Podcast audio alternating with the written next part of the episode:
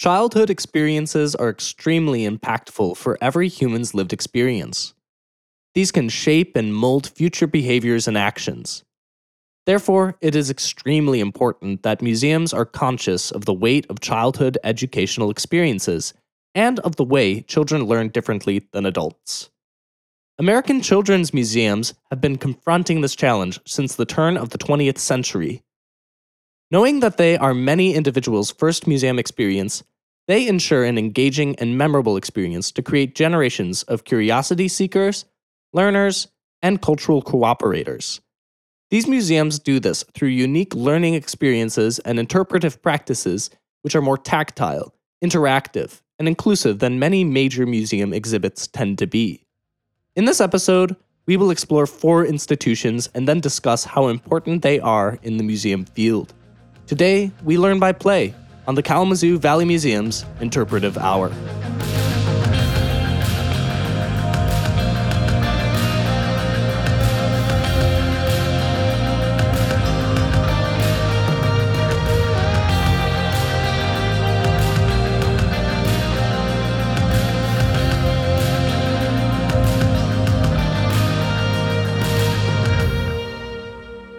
My name is Gray Wilson. And I'm Jacob Wolf. And today we're going to start off by talking about our different children's museums in the United States. However, before we get into the museums themselves, let's give a little bit of a background on the institution itself. According to the Association of Children's Museums, children's museums are places where children, usually under the age of 10 years, learn through play while exploring environments designed for them. These institutions are a transition from museums being about something to being for someone. And the early institutions, including contemporary institutions, heralded the value of visitor centered museums. Children's museums combine interactivity, child adult, and child environment activities. They focus on a theory of museum education which explores the cognitive, social, and cultural aspects that go into learning for children Sometimes these theories are selective, or sometimes they're intertwined. And oftentimes, these institutions are guided by a contextual model of learning, which are sorted into three contexts personal, physical, and sociocultural. We won't go into detail about this contextual model of learning, but if you're interested in this, consider looking into this model further. These institutions grew over the 20th century 1922 saw only three children's museums in the USA. As of 2019, this increased to 400 and growing.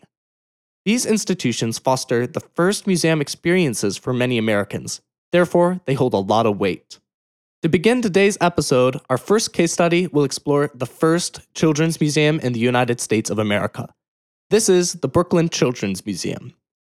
The institution was established in 1899 and its original purpose was display collections which children could enjoy, understand, and use, to quote Jesse Swigger.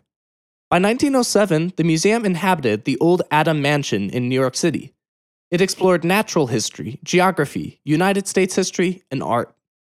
This institution was linked directly to the progressive movement corresponding at that time. The concept of progressivism is that governments take responsibility for their population's health, welfare, and education. It is a Western phenomenon.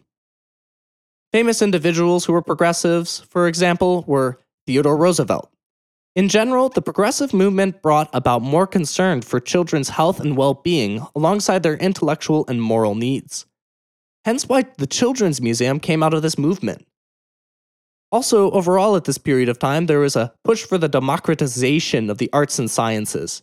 Therefore, children being an audience important to expose to the arts and sciences. Anna Billings Gallup became curatorial assistant at the Brooklyn Children's Museum in 1902. She was a founding member of the American Association of Museums. Early talks by Gallup stated that they wanted the experience to be like entering a delightful home, where Every plan is for the enjoyment of the guests. Her goal was to build up gradually for the children of Brooklyn and Queens a museum that will delight and instruct the children who visit it, to bring together collections in every branch of local natural history that is calculated to interest children and to stimulate their powers of observation and reflection. The museum, through its collection, library, curator, and assistants, will attempt to bring the child, she said, whether attending school or not, into direct relation with the most important subjects that appeal to the interest of children in their daily life, in their schoolwork, in their reading, in their games, in their rambles in the fields, and in the industries that are being carried on about them or in which they themselves later may be engaged. At the time, children could even borrow specimens from the museum and take them home like a loaning library. She also pioneered touch experiences after seeing a small boy leading his blind brother through the museum. These missions explore learning by play, they explore inclusivity, these concepts very early on in America's museum history. And museum educators continue to exemplify progressive educational practices. Active engagement of visitors and the inclusion of interactive components in exhibits roots itself in these institutions and they continue on. Today, the Brooklyn Children's Museum is one of the first cultural experiences for many children, and as mentioned earlier, likely one of the first museum experiences for children. Therefore, it holds a lot of weight. Kids absorb their very early experiences in a big way. This encourages lifelong cultural engagement. It is a way for kids to experience cultures of the world in an interactive way. And the museum shrinks down real life activities and real life experiences for children.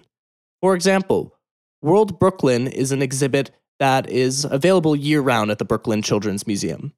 To quote the website, in World Brooklyn, children play in kid sized shops based on the real ones you find in neighborhoods across Brooklyn. In these environments, kids take on the roles of shopkeeper, baker, grocer, shopper, designer, performer, and builder as they gain an understanding and appreciation of the cooperative role that enables communities to thrive. This exhibit is designed to foster a greater understanding and appreciation of the world cultures found in Brooklyn. Through objects and stories drawn from real people and places in the borough's diverse communities, children learn about themselves and their neighbors.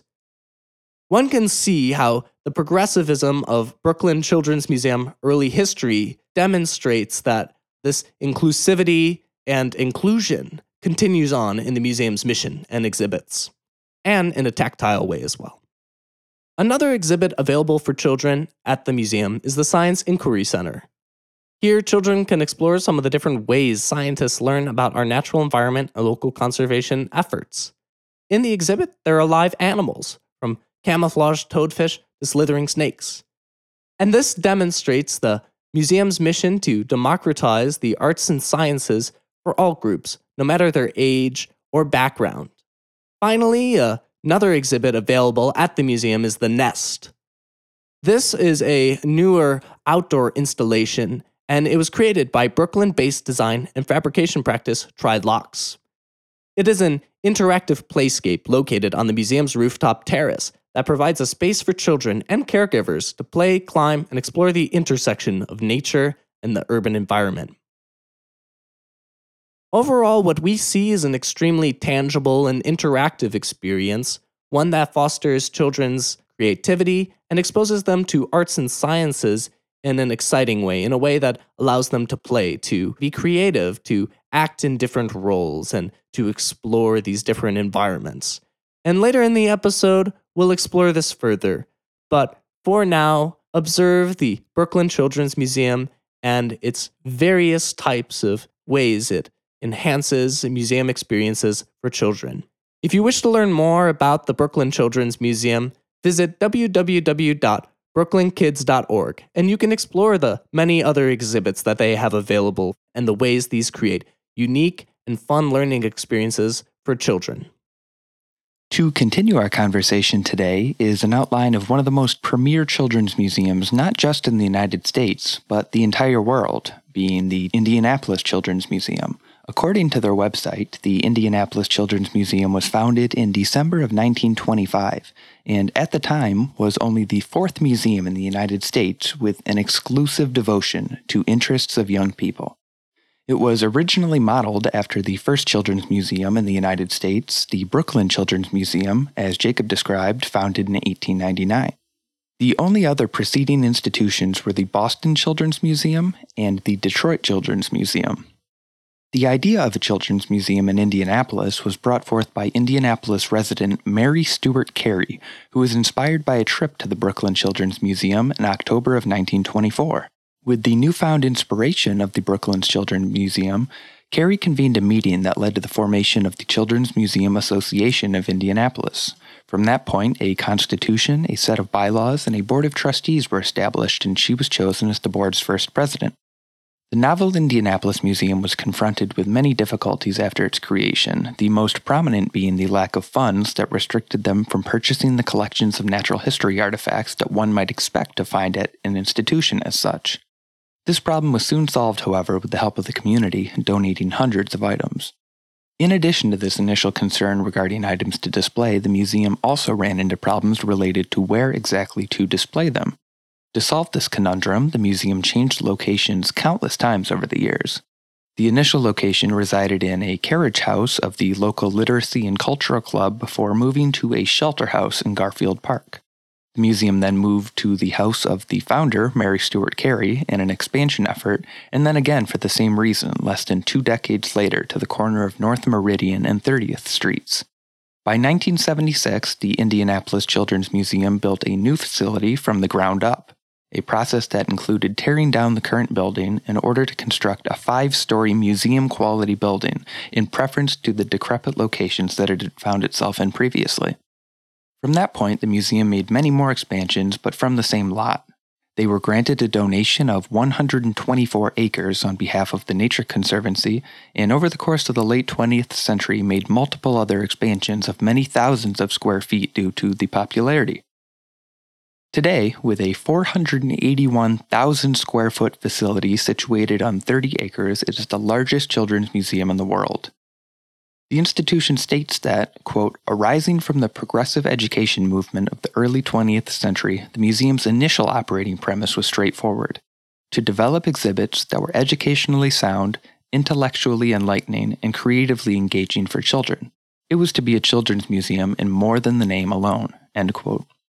Throughout the years, the Indianapolis Children's Museum worked hard to set a high precedent in the field of youth education and employed many creative tactics to maintain this standard. By late in the 20th century, the museum was exploring many innovative avenues of education and so implemented its first dedicated science gallery in 1967, making a big splash in the museum community by means of their somewhat revolutionary approach to many educational topics.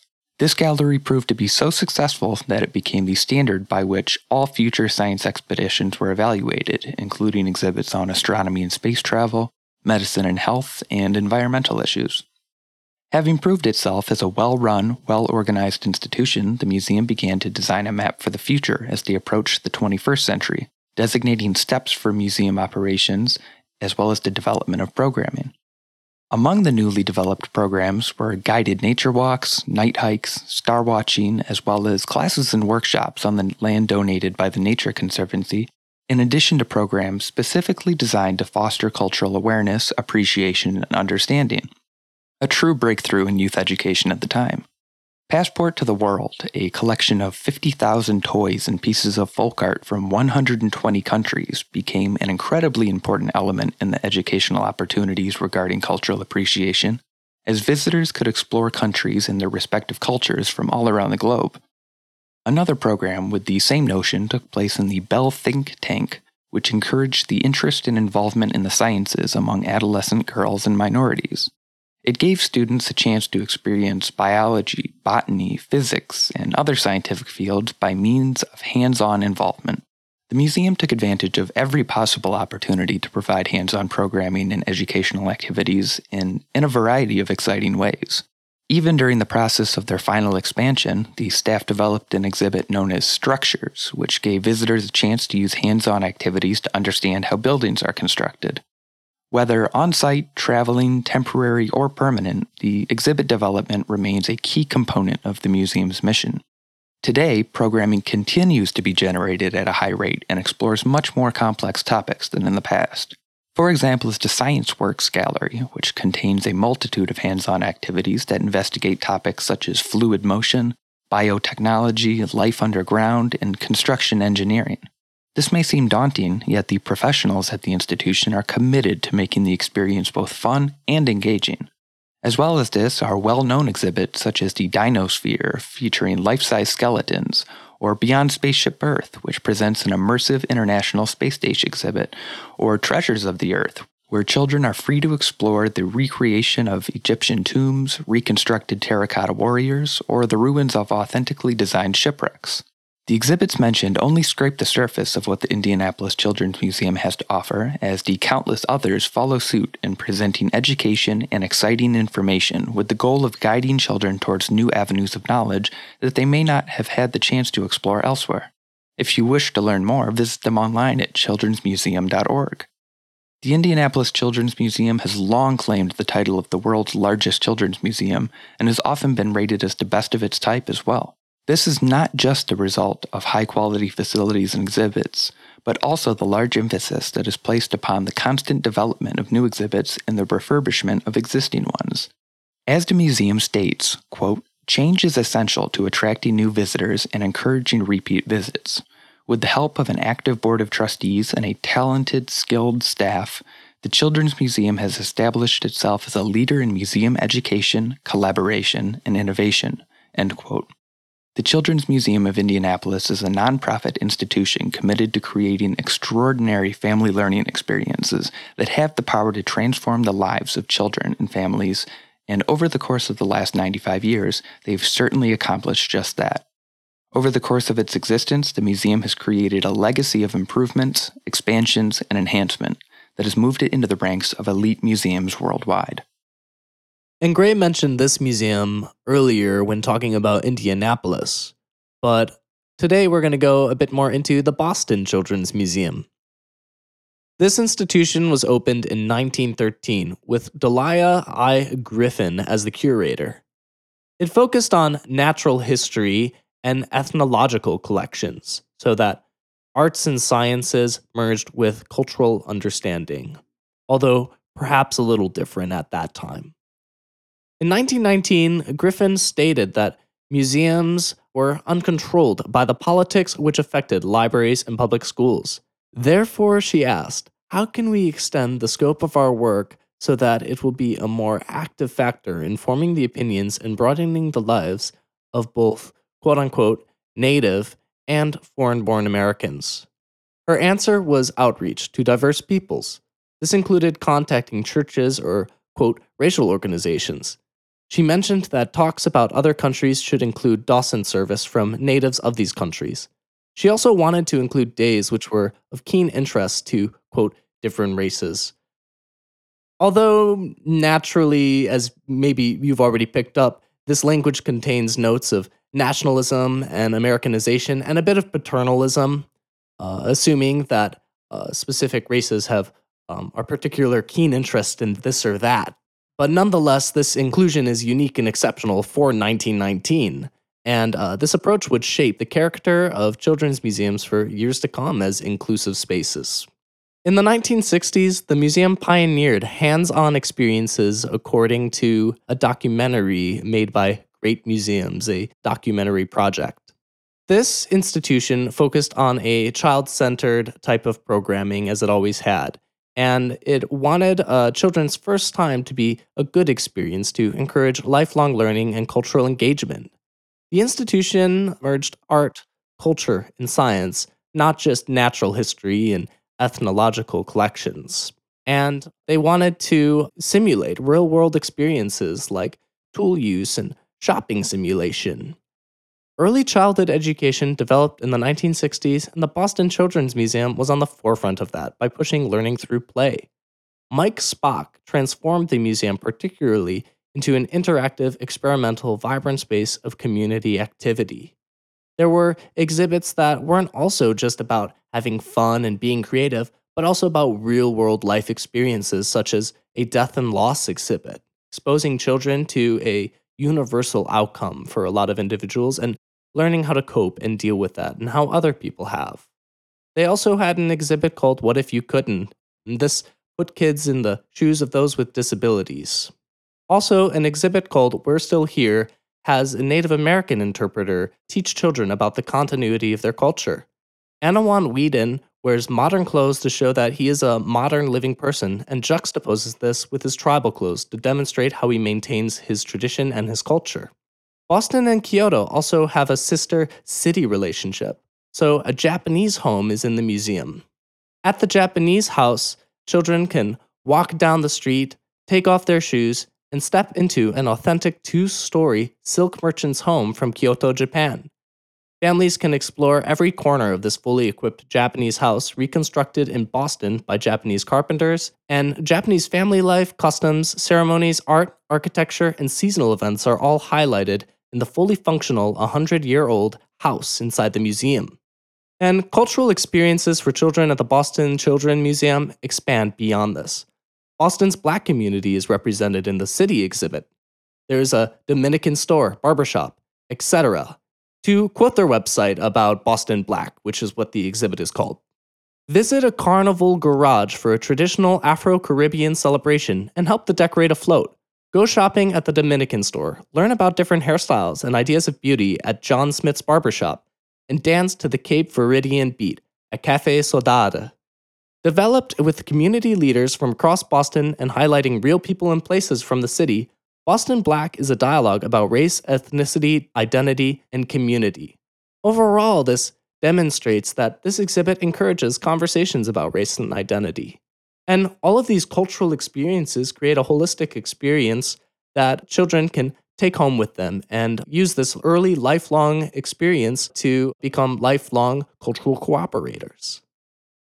Beyond this, there are also 50,000 objects in their collections alongside interactive aspects and exhibits. For example, the Hall of Toys displays many of these artifacts. Children can add a bit of fantasy in their experience and transport themselves into this tiny world that these toys represent. Overall, the museum encourages visitors to explore, take risks, and take imaginative leaps in art, science, and cultural education. Nowadays, with the pandemic, the museum even continues on its mission of educating. YouTube as a medium to educate children on STEAM topics is greatly impactful. In this case, interactions with nature are encouraged by learning how to create a birdseed cake. Also, there's an activity on DIY lava lamps. This gives a history and science of the technology. Overall, this creates a tactile and interactive experience on science education and other types of forms of education from home during the pandemic so that children can still have that experience and the museum can still fulfill its mission. If you wish to learn more about the Boston Children's Museum's exhibits, there's a lot more to learn. So go ahead and visit their website at bostonchildrensmuseum.org. As we've discussed on multiple occasions through our past episodes, Freeman Tilden's principles of interpretation make many important points, one of which is that programming for children should follow a fundamentally different approach. Young people have a particular interest in things that they can touch or take part in, which is precisely the mission of the last institution in today's discussion.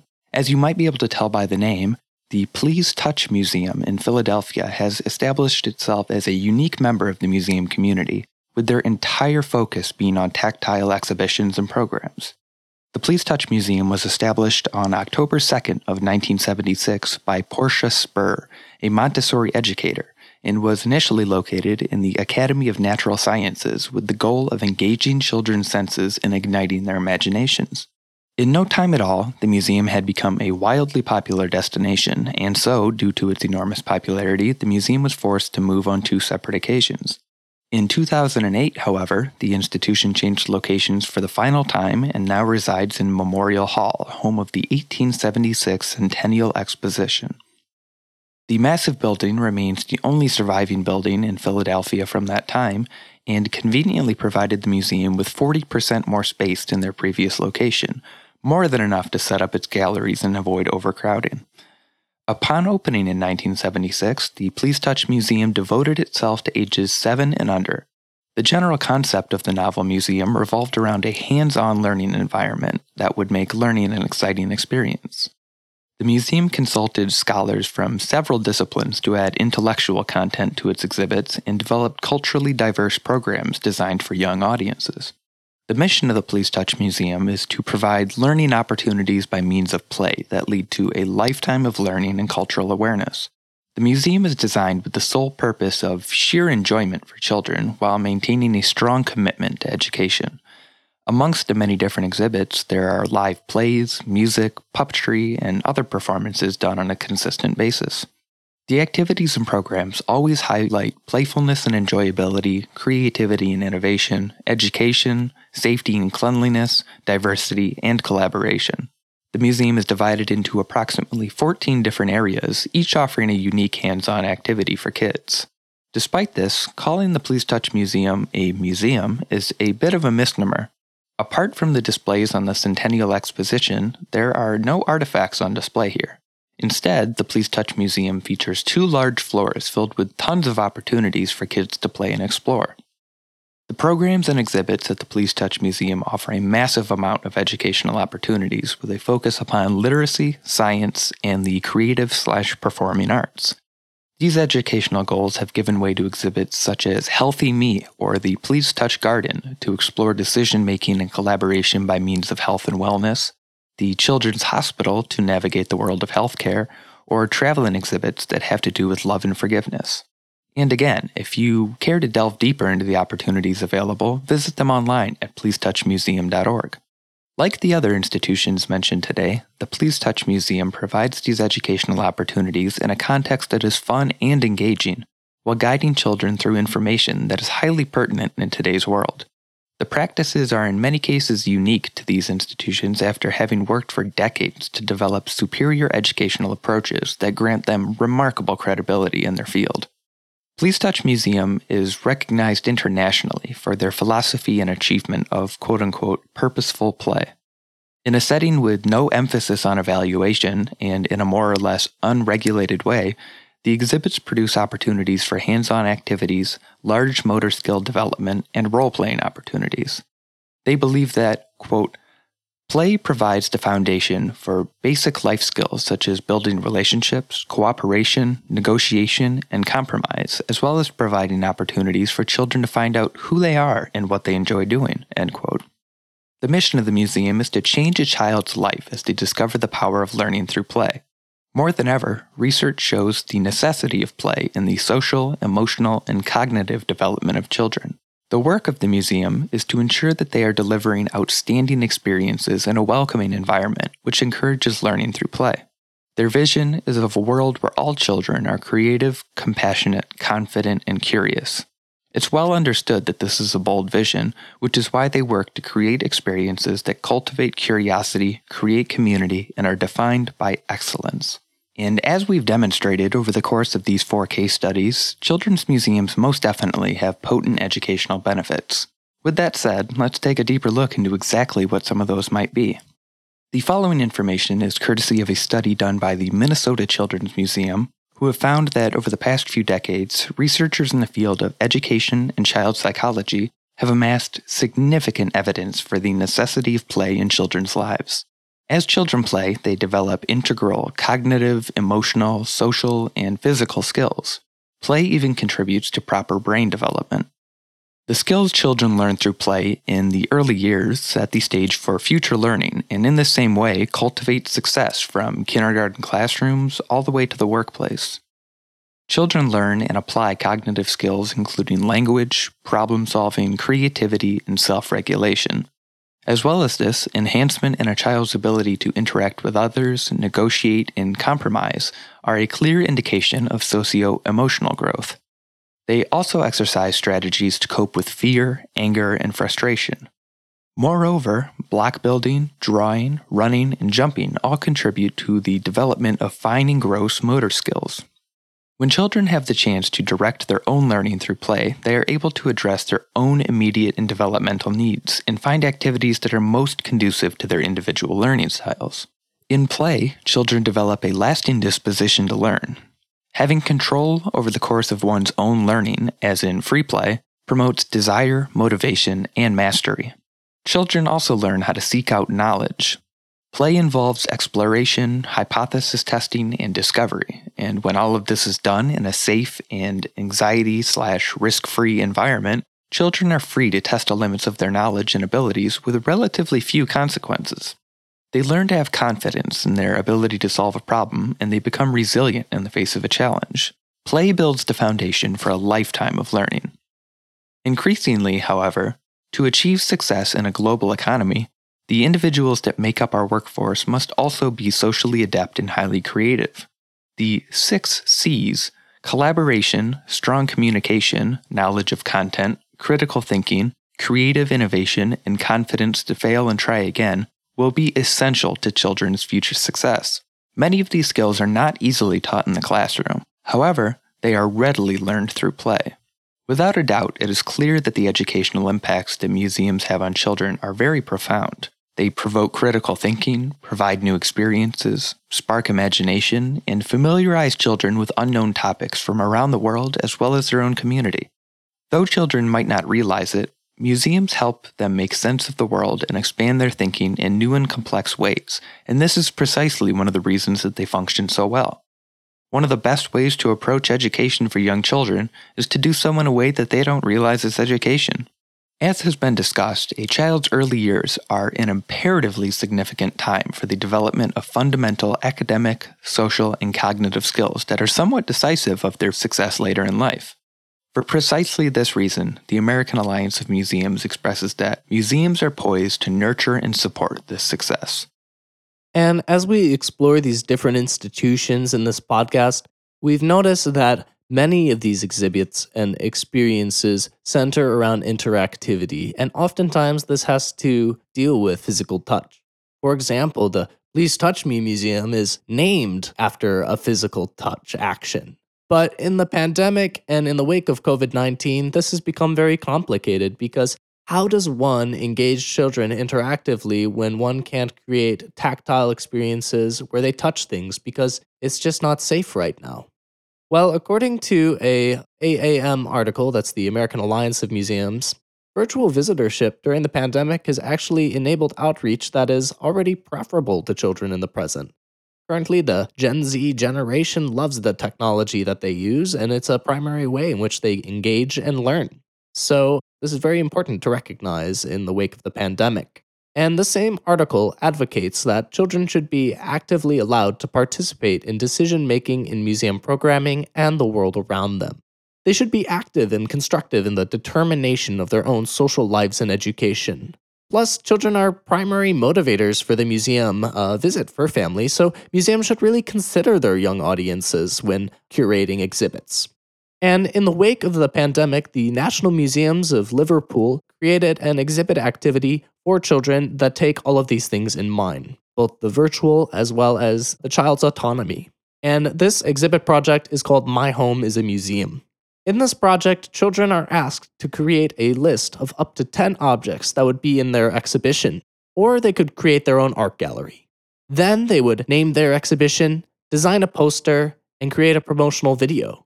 This would be compiled by the museum on their YouTube channel and in their collections, and it would be an active thing that people can interact with, view, and explore to learn about children's experiences and also provide an engaging and creative and tactile experience for children in the wake of the pandemic in a safe way that considers their perspectives.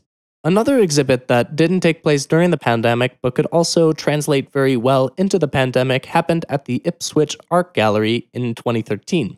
This exhibit was called Light Play, and basically, this is how it went about. Light was used as a creative material for the creation of ephemeral art. Children would experiment and learn through discovery based learning on how to create different types of colors and patterns. They investigated the concepts of transparency, translucency, pattern making, and color mixing. And the way this exhibit worked was six overhead projectors were put against a 12 meter wall, and this created a light interactive activity that children could work with. And then also there were light table workstations for individuals or small groups of children and adults. And I think about the way in which this museum used tech to create a tactile experience where children didn't have to touch paint or uh, touch uh, pencils or drawings. Instead, they could just move the lights to create ephemeral art. And I think that maybe with our current technological sensibility, we could even create a mobile application to partner with this to control the lights so that children can safely create tactile experiences and creative experiences where they can learn about these different concepts while still being safe and uh, not having to worry about getting sick. In light of everything we've discussed today, it's also important to take into account what exactly museums are trying to accomplish in a much broader sense. It is widely known that museums have the opportunity to increase our sense of well being, give us pride of where we come from, and certainly challenge and stimulate us. That said, it is increasingly important for museums to analyze exactly what causes these feelings and how they can continue to provide for the community in the same way. Jennifer Farrington, president and CEO of the Chicago Children's Museum, states that you really have a responsibility to define who you serve, how you're going to serve them, what resources you're willing to dedicate, and then to measure that work so you can put into place a process of continual improvement. In today's ever evolving society, it is so important that leaders of cultural institutions ask themselves what sort of difference their institution is making in the world. Social impact is not what the institution accomplishes, nor why they do what they do, but the effects of what they do on the community around them, the positive change they're able to enact for individuals and groups. This positive change very often involves inspiration of people and ideas and opening the door to debate and discussion regarding some of the contemporary issues in our world. For this reason, it is crucial for the museums discussed today, as well as all other cultural organizations alike, to not become institutionally centered, but rather community centered. In order to make a social impact, members of the community need to be involved, and so, it is vital that the institution is willing to hear objectionable things and thus take the necessary steps to act on them. MuseumAssociation.org describes that with society facing issues such as poverty, inequality, intolerance, and discrimination, museums can help us understand, debate, and challenge these concerns. The Indianapolis Children's Museum, for example, has a goal of fostering cultural awareness, appreciation, and understanding, which is something that is not explored adequately in many facets of standardized education. With that said, they understand how the people of the cultures that are displayed see the relationship between their culture and the museum and ensure that the information is connected with their lives and issues. In a different way, the Please Touch Museum strives to change the lives of the children in the Philadelphia community by discovering the power of learning through play. This has caused a large social impact, seeing that children are influenced towards creativity, compassion, confidence, and curiosity, and given an understanding of the fact that learning can be incredibly fun when approached in particular ways.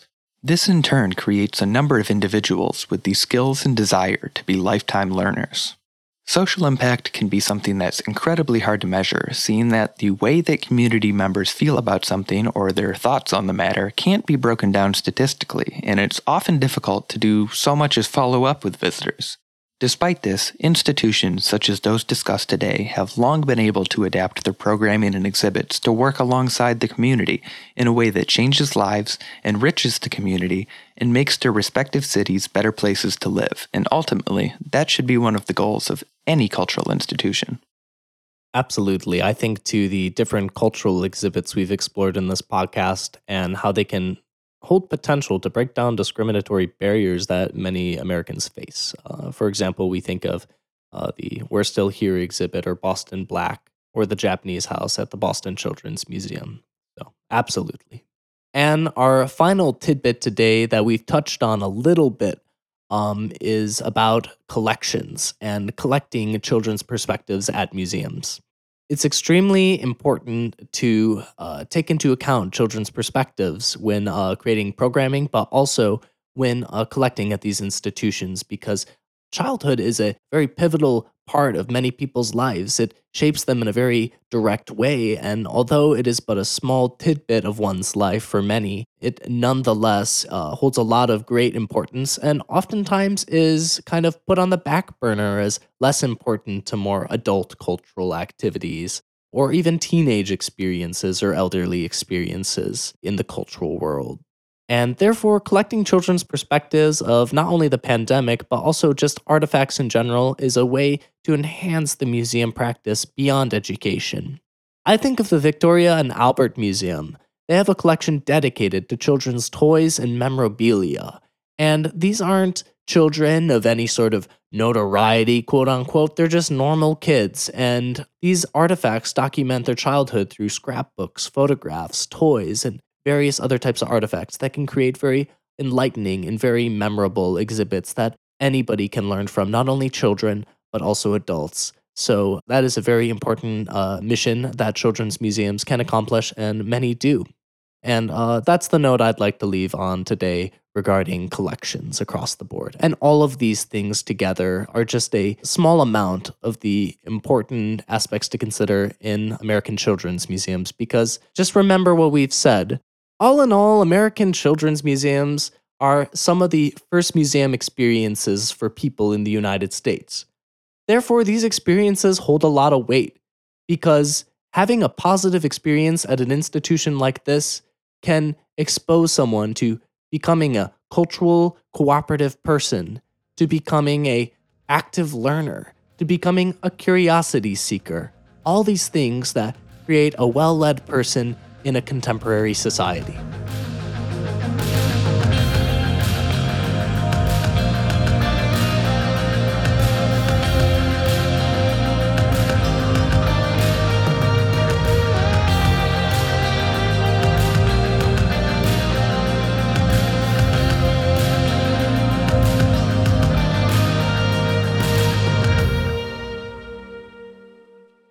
Thank you for listening to the Kalamazoo Valley Museum's Interpretive Hour podcast.